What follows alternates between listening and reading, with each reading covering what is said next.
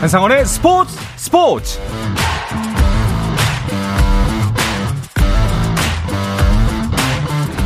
스포츠가 있는 저녁 어떠신가요? 아나운서 한상원입니다. 오늘 하루 이슈들을 살펴보는 스포츠 타임라인으로 출발합니다.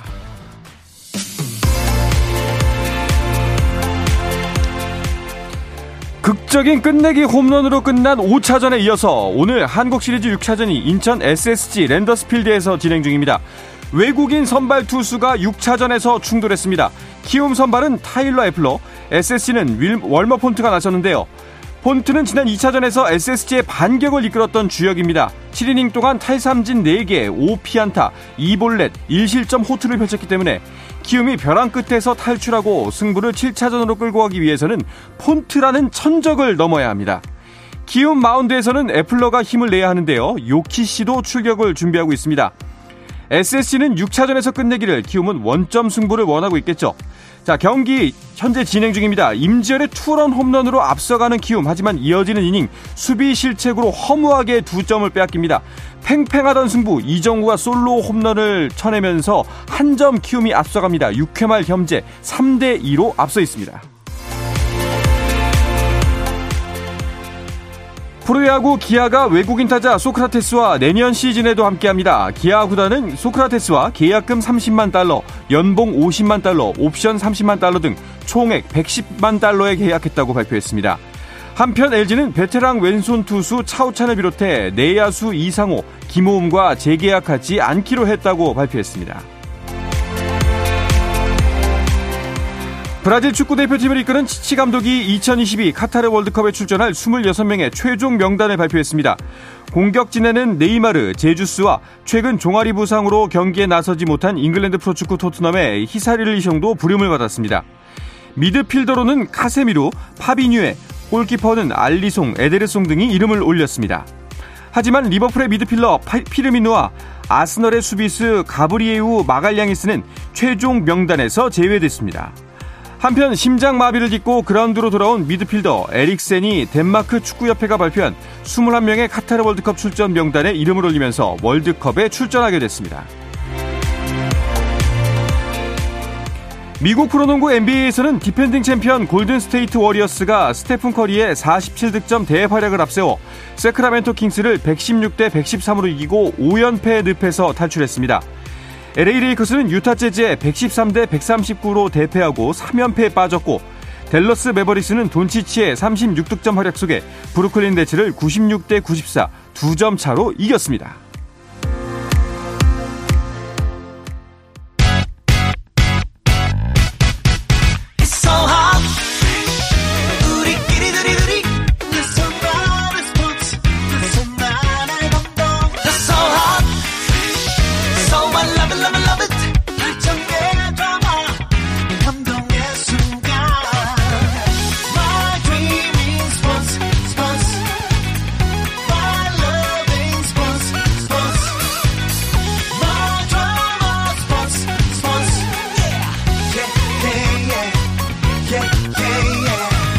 스포츠 스포츠 No problem. 다양한 스포츠 이야기를 나누는 김 기자와 오 기자 시간입니다. 중앙일보의 김지한 기자, 문화일보의 오혜원 기자와 함께합니다. 두 분 어서 오십시오. 안녕하세요. 안녕하세요. 반갑습니다. 아 한국 시리즈 정말 재밌습니다. 네. 역대급 경기가 계속해서 펼쳐지고 있습니다. 어제는 만약에 드라마 시나리오를 그렇게 썼으면은 그 드라마 잘 안 됐을 거예요. 현실감이 떨어진다고. 네. 네. 정말 드라마보다 더한 승부가 펼쳐졌습니다. 어제 이 시간에 제가 이제 한상원 아나운서랑 이제 방송을 하면서 4대 0으로 키움이 앞서 있는 그런 상황을 그렇죠. 이제 보고 있었잖아요. 그랬는데 이후에 SSG가 말 그대로 정말 거짓말 같은 예, 뒤집기 승리를 하, 했고요. 또 이 9회 말에 특히나 이 김강민 선수의 이 대타 끝내기 홈런. 아, 이 상황에서는 정말 이 장면을 보신 분들은 아 저도 지금 이 이야기를 하면서 지금 소름이 돋을 정도로 네. 전율을 느낄 정도로 아 정말 이 엄청난 그런 또 홈런이 나왔는데요. 지금 현재 이 시간에 도 이 키움과 SSG의 이 한국 시리즈 6차전 아 정말 6회에도 아주 예측 불허의 아주 팽팽한 싸움이 펼쳐지고 있고요. 조금 전에 SSG가 또 예, 어, 김성현 선수가 어, 2루타 2타점 2루타를 지금 기록을 하면서 아 지금 또 SSG가 지금 4대 3으로 리드를 하고 있는 상황입니다. 그러니까요. 지금 단신 마진으로 어 3대 2 한 점 앞서고 있다고 전해드렸는데 그새 역전했습니다. 네. 정말 어제도 사실 어한 7회 8회까지만 해도 그냥 오늘은 키움의 압승이구나라고 생각을 했었는데 경기가 그렇게 끝날 것을 누가 예측이나 했을까요? 그런 표현이 있더라고요.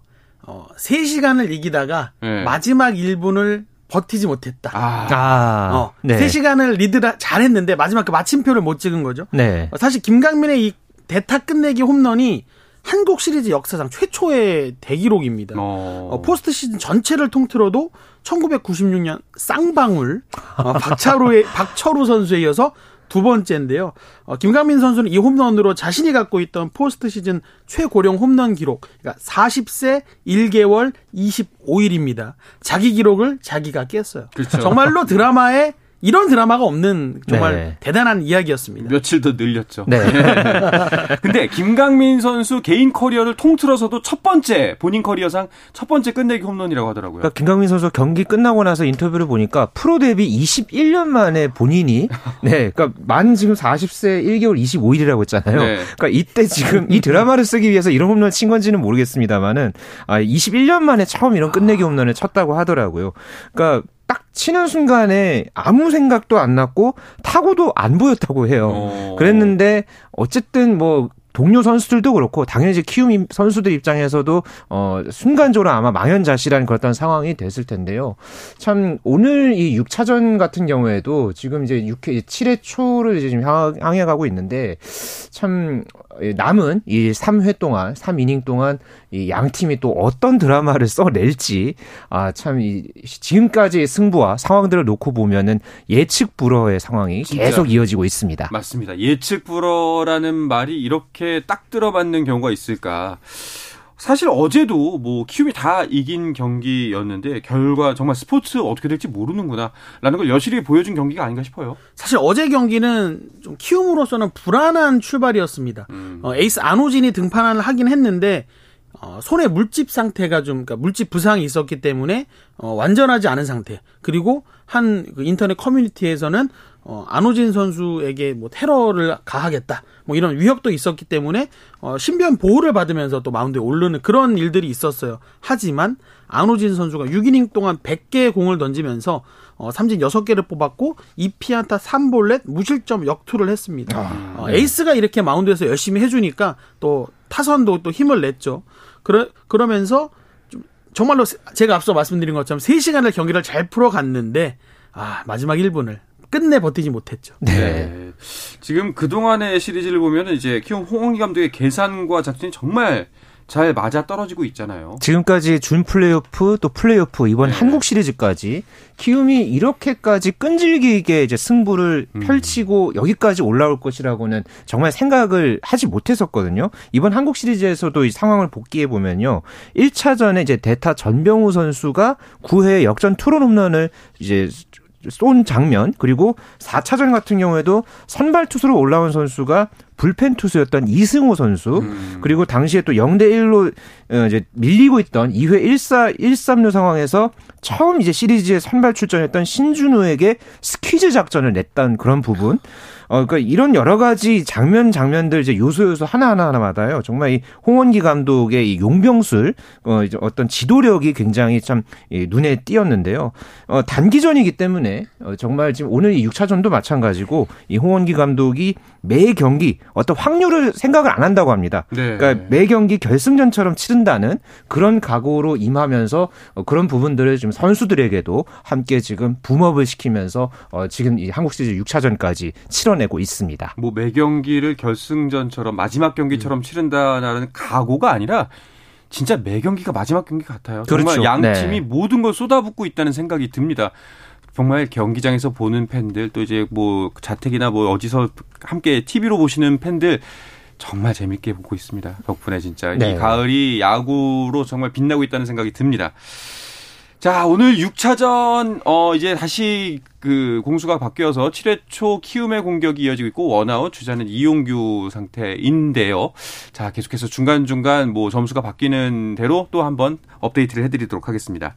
자, KBO 리그는 한국 시리즈가 7차전까지 간다고 해도 이제 내일이면 시즌이 끝납니다. 근데 메이저리그는 월드 시리즈까지 벌써 모두 마무리가 다 됐습니다. 네, 지난 주말입니다. 휴스턴이 6차전에서 4대 1로 역전을 하면서 시리즈 전적을 4승 2패로 만들고 어, 2017년 창단 첫 월드 시리즈 우승에 이어서 5년 만에 다시 우승을 했습니다. 사실 2017년 우승은 당시에 뭐 그 쓰레기통 두들기기 또 사인 훔치기 이런 거로 인해서 좀 의미가 좀 다소 퇴색이 됐었죠. 하지만 올해 우승은 아, 온전히 휴스턴이 실력으로 우승했다라는 음. 평가를 받고 있습니다. 어, 또 만 73세 이 더스티 베이커 감독이 어, 처음으로 생애 첫또 음. 월드 시리즈 우승을 경험한 또 뜻깊은 또 그런 결과고요. 어, 휴스턴 같은 경우는 이제 신인 유격수입니다. 헤레미 페냐가 아메리칸 리그 챔피언십 시리즈 MVP에 이어서 또 월드 시리즈 MVP까지 굉장히 좋은 활약을 했습니다. 네. 아, 정말 한 가지 소름 돋는 사실은 김재한 기자는 또 틀렸어요. 이럴 수가 있죠 어떻게? 아 참 이쯤 되면은 뭐, 뭐 네. 하나 차려야 되는 거 아닙니까? 그러니까 뭐이 네. 프로그램을 꾸준하게 이제 들으셨던 청취자 분들께는 참 뭐 흥미롭게 들리셨을지 어땠을지는 음. 모르겠는데요. 참 뭐 예측은 네. 정말로 더욱더 신중하게 해야 한다라는 것을 네, 음. 이번 이 메이저리그 2022 시즌에 제가 결산을 해보면서 네. 예, 복귀를 하면서 참 이 반성을 하게 됐고요. 예, 음. 굉장히 참 뭐 할 말이 없습니다. 근데 네. 사실 이 예측이 또 맞으면 네. 또 재미가 없어요. 음. 이게 또 틀려줘야지 또 다음에 또 예측하는 그런 재미가 또 더해지는 거죠. 다 틀려가지고 그렇죠. 그래서 할 말이 없습니다. 정도껏 해야죠. 네. 네. 많이 갔어요 좀 이번에. 네. 자 월드 시리즈 이번 대전을 보고서 그 골리앗 대 다윗의 싸움이라는 얘기까지 있었는데 결국에는 이제 이변 없이 사실 월드 시리즈 가기 직전까지는 이변의 이변의 연속이었거든요. 근데 결국적으로 월드 시리즈 자체는 이제 이변이 없이 음. 끝났다라는 평가가 있더라고요. 네, 3차전까지는 2승 1패로 앞서면서 사실은 언더독의 반란 가능할 수도 있다라는 음. 희망이 있었습니다. 그런데 이제 4차전에 이 휴스턴이 각성한 투수진의 활약으로 분위기를 그냥 완전히 가져왔죠. 어, 선발 투수 크리스티안 하비에르를 시작으로 브리안 아브레우, 또 라파엘 몬테로, 라이언 프레슬리로 이어진 투수진이 9이닝 동안 단 한 개의 안타도 내주지 않으면서 어, 5대 0으로 승리를 견인했습니다. 월드 시리즈에서 노히트가 나온 건 이제 1956년까지 거슬러 가야 됩니다. 어... 어, 당시 뉴욕 양키스대 투수였던 돈 라슨이 어, 브루클린 다저스, 현재 LA 다저스죠. 월드 시리즈 5차전에서 퍼펙트 피칭을 달성한 이래 66년 만인데요. 이런 분위기를 딱 가져오면서 어, 저스틴 벌랜더가 구수 끝에 월드 시리즈 첫 승도 거뒀고 이 휴스턴의 이 우승 분위기로 이렇게 딱 넘어왔다라고 볼 수 있겠습니다. 그렇군요. 자, 그 아까 뭐 오, 오영 기자가 말씀하셨지만 휴스턴의 베이커 감독이 드디어 사실 그동안의 커리어에 비하면 우승이 없다는 게 신기할 정도였는데 드디어 월드 시리즈 우승 타이틀을 갖게 되었다라는 네. 말이 있더라고요. 더스티 베이커 감독이 선수 시절 때는요. 1981년에 다저스에서 뛰었을 때 월드 시리즈 우승 반지를 음. 차지했던 적이 있었습니다. 음. 그리고 어, 감독을 맡으면서도 정규 시즌에서 2093승 1790패 그러니까 승률로 따지면은 5할 3푼 9리 굉장히 좋은 그런 어떤 성적을 냈었거든요. 그런데 안타깝게도 이 월드 시리즈 우승이 없었어 가지고 네. 굉장히 좀 이 월드 시리즈와는 좀 연이 없는 그런 감독이다. 뭐 이런 또 좀 어, 평가들도 있었는데요. 이번을 계기로 해서 베이커 감독 개인으로도 어, 한을 푸는 그런 어떤 어, 결과를 냈고요. 휴스턴 입장에서도 사실은 아까 오영 기자가 또 이야기를 했지만은 어, 이제 사인 훔치기 논란이 있었죠. 그러면서 참 많은 그런 어떤 비난을 받았는데 그런 어떤 여론을 돌파하기 위해서 선택했던 카드가 이 덕장 베이터가 베이커 감독의 이 선임이었거든요. 음. 그리고서 이 패배 의식에서 이 휴스턴이 좀 벗어나고서 곧장 또 아메리칸 리그에서 가장 강한 팀을 또 이끌게 됐고요. 그러면서 메이저리그 역사상 세 번째로 어, 팀을 메이, 어, 월드 시리즈 우승으로 이끈 흑인 감독으로 음. 또 이름으로 남게 됐습니다. 네. 자, 이렇게 메이저리그는 월드 시리즈까지 마무리가 됐고요. 이제는 뭐 MVP, 사이영상 같은 개인 타이틀 경쟁으로 관심이 옮겨져 가겠네요. 네, 아무래도 이제 잔치가 끝났으니까 음. 이제는 그 영광을 누가 나눠 가질 것이냐. 그렇죠. 네. 그 걸로 이제 당연히 이제 시선이 갈 텐데요. 올 시즌 메이저리그는 사실 에런 저지냐, 아, 오타니 쇼헤이냐, 이 아메리칸 리그 최우수 선수 누가 받을 것이냐가 아주 초미의 관심이었죠. 당연히 이 두 선수는 어, 후보에 MVP 후보에 올랐고요. 어, 그리고 월드 시리즈 우승팀 또 휴스턴의 요르단 알바레즈가 어, 아메리칸 리그 MVP 후보 최종 3인에 올랐습니다. 음. 어, 내셔널 리그는 세인트루이스의 폴 골드슈미트, 또 놀란 아레나도, 또 샌디에이고의 어, 매니 마차도 MVP 후보고요. 어, 사이영상 같은 경우는 아메리칸 리그는 어, 딜런 시스, 알렉 메노아, 또 저스틴 벌렌더가 후보입니다. 또 내셔널리그는 샌디 알칸타라, 맥스 프리드, 또 훌리오 우리아스가 최종 후보라서 이 선수들이 정말 이 최종 3인 후보에 들었다는 것만으로도 이미 검증을 마친 선수들인데 과연 누가 영광을 그 수상의 영광을 안게 될 것인지 네. 야구 팬들은 정말 끝까지 긴장을 늦추지 못할 것 같습니다. 그렇죠. 자 김지한 기자 아메리칸 리그 최우수 선수 누가 될까요? 말씀하시죠. 아, 참, 네, 부담스러워졌습니다만은, 예. 뭐, 이 상은 사실 에런 저지가 조금 더 유력하지 않을까. 알겠습니다. 네. 에런 저지가 못하면 이제 정말 김지한 기자가 대단한 겁니다, 네. 이제는. 예. 자, 에런 저지 이야기가 나와서 그런데, 네. 이제 그 FA 계약이 초미의 관심사잖아요. 현재 그렇죠. 예. 어, 이게, 가을 야구를 하면서도 저지가 과연 다음 이제 시즌에 어느 팀의 유니폼을 입을 것인가 이거에 대한 굉장히 관심이 모아졌는데요. 그러니까 양키스와 원래 이제 시즌 전이었죠. 7년간 원래 2억 1,350만 달러 우리 돈으로 약 거의 한 3천억 원에 가까운 예, 이런 금액의 연장 계약을 어, 제의를 받았었는데 이걸 이제 저지가 거절을 했었죠. 음. 예, 그리고서 이제 한 시즌에 이제 보냈고요. 역대급 정말 저지 입장에서는 일단 아메리칸 리그 홈런의 새 역사를 썼고 홈런, 타율, 아 타점, 출루율, 장타율 이렇게 1위를 차지를 했습니다.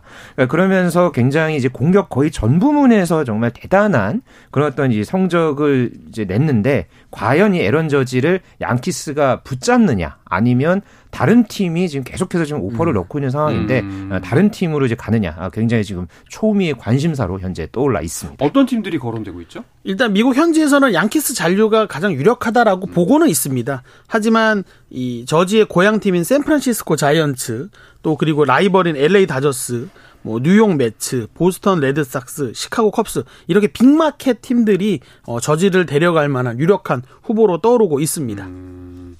음, 알겠습니다. 저지 외에도 그 FA 시장에서 관심을 받는 선수들이 또 있죠. 네, 그 제가 이번 시즌 쭉 이제 메이저리그 관련 이야기를 하면서 자주 언급했던 선수죠. 이 뉴욕 매치의 원투 펀치로 언급했던 제이콥 디그롬도 어, 지금 FA 시장에 나왔습니다. 네. 현재 애틀랜타, 뭐 텍사스 비롯해서 한 6, 7개 팀에 지금 관심을 받고 있는 상황이고요.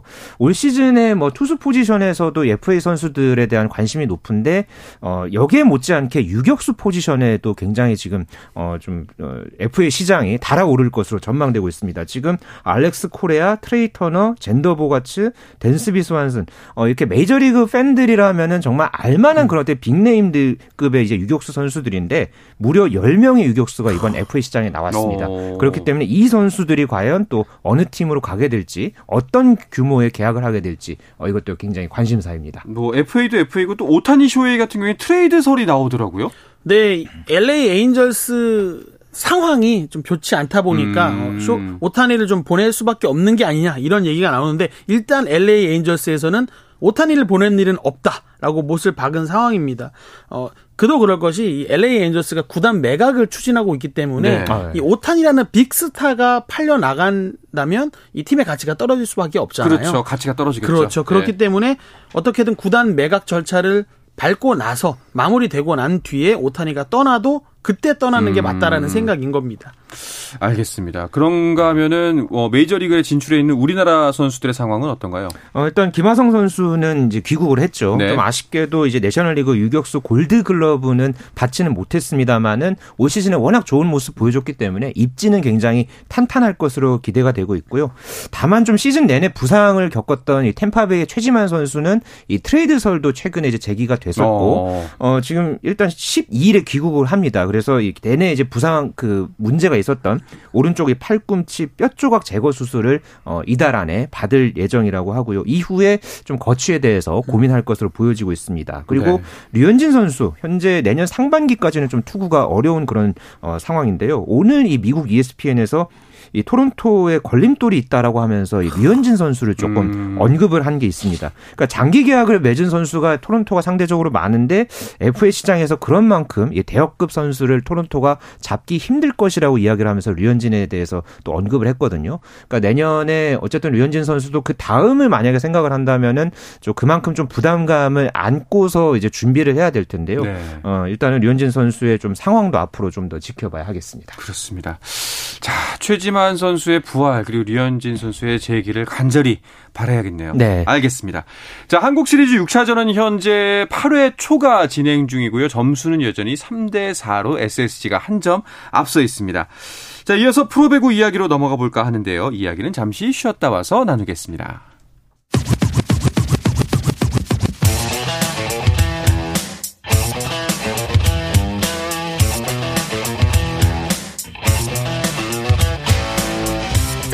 살아있는 시간.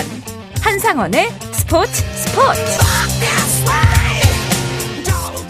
네, 한 주간 스포츠계의 다양한 이슈들을 짚어보는 시간 김 기자와 오 기자 듣고 계십니다. 중앙일보의 김지한 기자, 문화일보의 오혜원 기자와 함께하고 있습니다.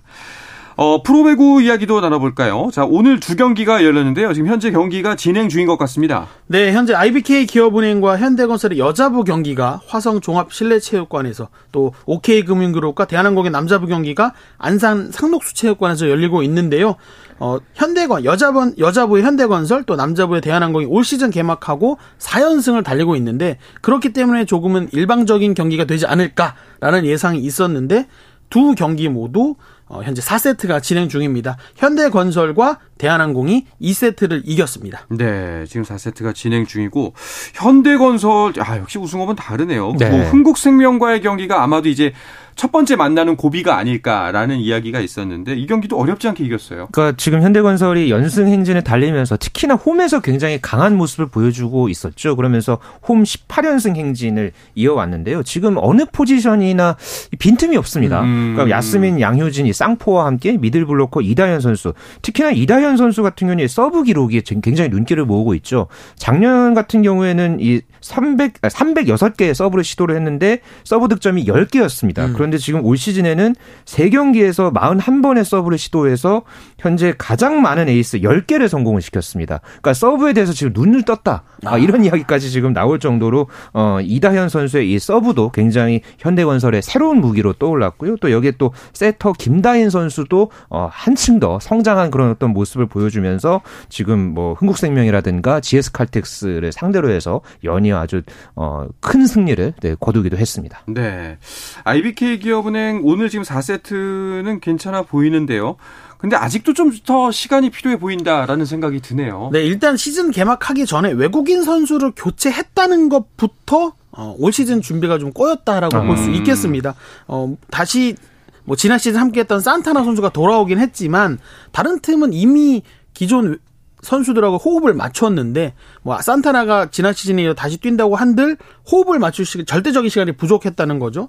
어, 거기다가 또 IBK 기업은행은 에이스 김희진 선수의 몸 상태가 좋지 않다는 게 최대 변수입니다. 그렇죠. 어, 김희진 선수는 이 부상의 위험을 항시 안고 다니기 때문에 관리가 필요한 상황인데 그렇기 때문에 이 육서영 선수 같은 젊은 선수들이 어, 김희진 선수의 이 무게를 좀 나눠 가져야 되는데 아직까지는 좀 그런 부분에서는 역부족이 아닌가 싶습니다. 네.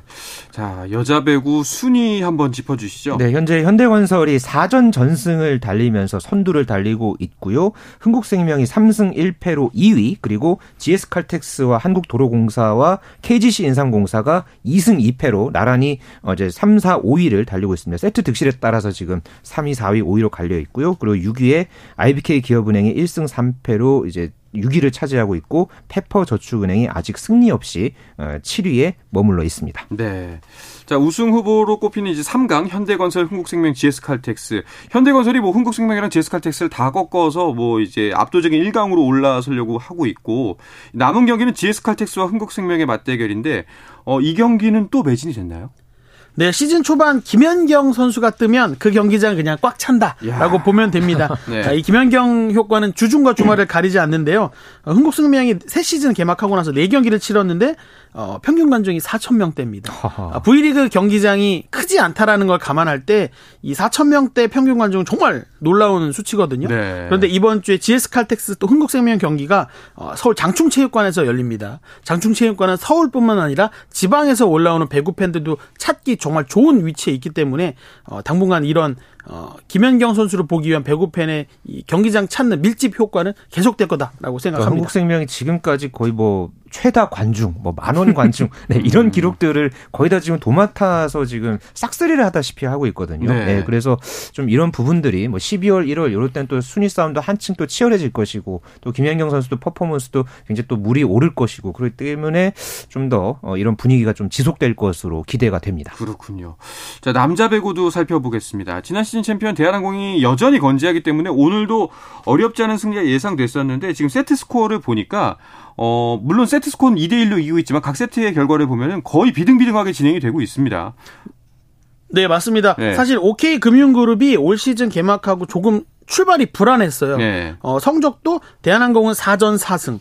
반대로 OK금융그룹은 1승 3패였는데 오늘 경기에서는 OK금융그룹의 조재성 선수가 이 레오 선수가 외롭지 않게 이 보조를 맞춰주면서 대한항공 1강 대한항공을 상대로 대등한 싸움을 벌이고 있습니다. 사실 OK금융그룹은 이 외국인 선수가 V리그 남자부 중에서는 가장 뛰어난 실력을 가졌기 때문에 국내 선수의 활약이 필요했는데 출발이 조금 좋지 않았습니다. 부상도 많았고 그렇기 때문에 신인인 신호진 선수가 나오기도 했고요. 그런데 오늘 조재성 선수가 자기 기대에 맞는 활약을 해주면서 어, 대한항공 정말 잘 싸워주고 있습니다. 네, 알겠습니다. 자, 과연 어떤 팀들이 이 강자 대한항공의 대항마가 될지 남자부 순위표를 보면서 이야기해 볼까요? 네, 대한항공이 현재 4전 전승으로 선두를 달리고 있고요. 여기에 지금 현대캐피탈과 KB손해보험이 3승 1패로 음. 2위, 3위로 지금 바짝 뒤쫓고 있습니다. 그리고 우리카드가 2승 2패로 4위에 올라 있고요. 한국전력과 OK금융그룹이 5위와 6위, 그리고 삼성화재가 아직까지는 승리 없이 4패를 기록하면서 7위에 자리하고 있습니다. 네. 남자부 같은 경우에는 여기도 2위 경쟁이 재밌네요. 네, 그렇습니다. 어, 현재 어쨌든 1강이라는 대한항공이 있기 때문에 2위 싸움을 어느 팀이 할 것이냐가 아주 초미의 관심인데요. 어, 지난 시즌 창단 처음으로 챔피언 결정전에 올랐던 KB 손해보험 그리고 지난 2년에 어, 최하위 그리고 6위의 아픔을 딛고 올라온 현대캐피탈이 정말 치열하게 2위 싸움을 이어갈 것이라고 보고 있습니다. 네, 알겠습니다. 자, 한국 시리즈 상황을 마지막으로 짚어드리면서 오늘 방송을 정리를 해야 될 것 같습니다. 지금 8회 말이 진행 중입니다. 마운드, 키움의 마운드에는 요키 씨가 올라와 있고요. 여전히 점수는 4대 3. 이제 정말 그 이닝이 얼마 남지 않았네요. 네, 어, 벌써가는 저희가 방송을 하는 중간에 7회, 8회는 큰 어떤 그런 상황 없이 벌써 지금 8회 말까지 왔고요. 아, 이제 일단 이거를 막은 다음에 과연 키움이 9회 초 공격에서 또 어떤 모습 보여줄지 봐야겠습니다. 네, 김재한 기자에게 또 묻고 싶지만 네. 이것만큼은 봐드리도록 하겠습니다. 네, 감사합니다. 알겠습니다. 이 소식을 끝으로 김 기자와 오 기자 마치겠습니다. 중앙일보의 김재한 기자, 문화일보의 오혜원 기자 두 분 오늘도 고맙습니다. 고맙습니다. 감사합니다. 네, 내일도 저녁 8시 30분에 뵙겠습니다. 한상원의 스포츠 스포츠!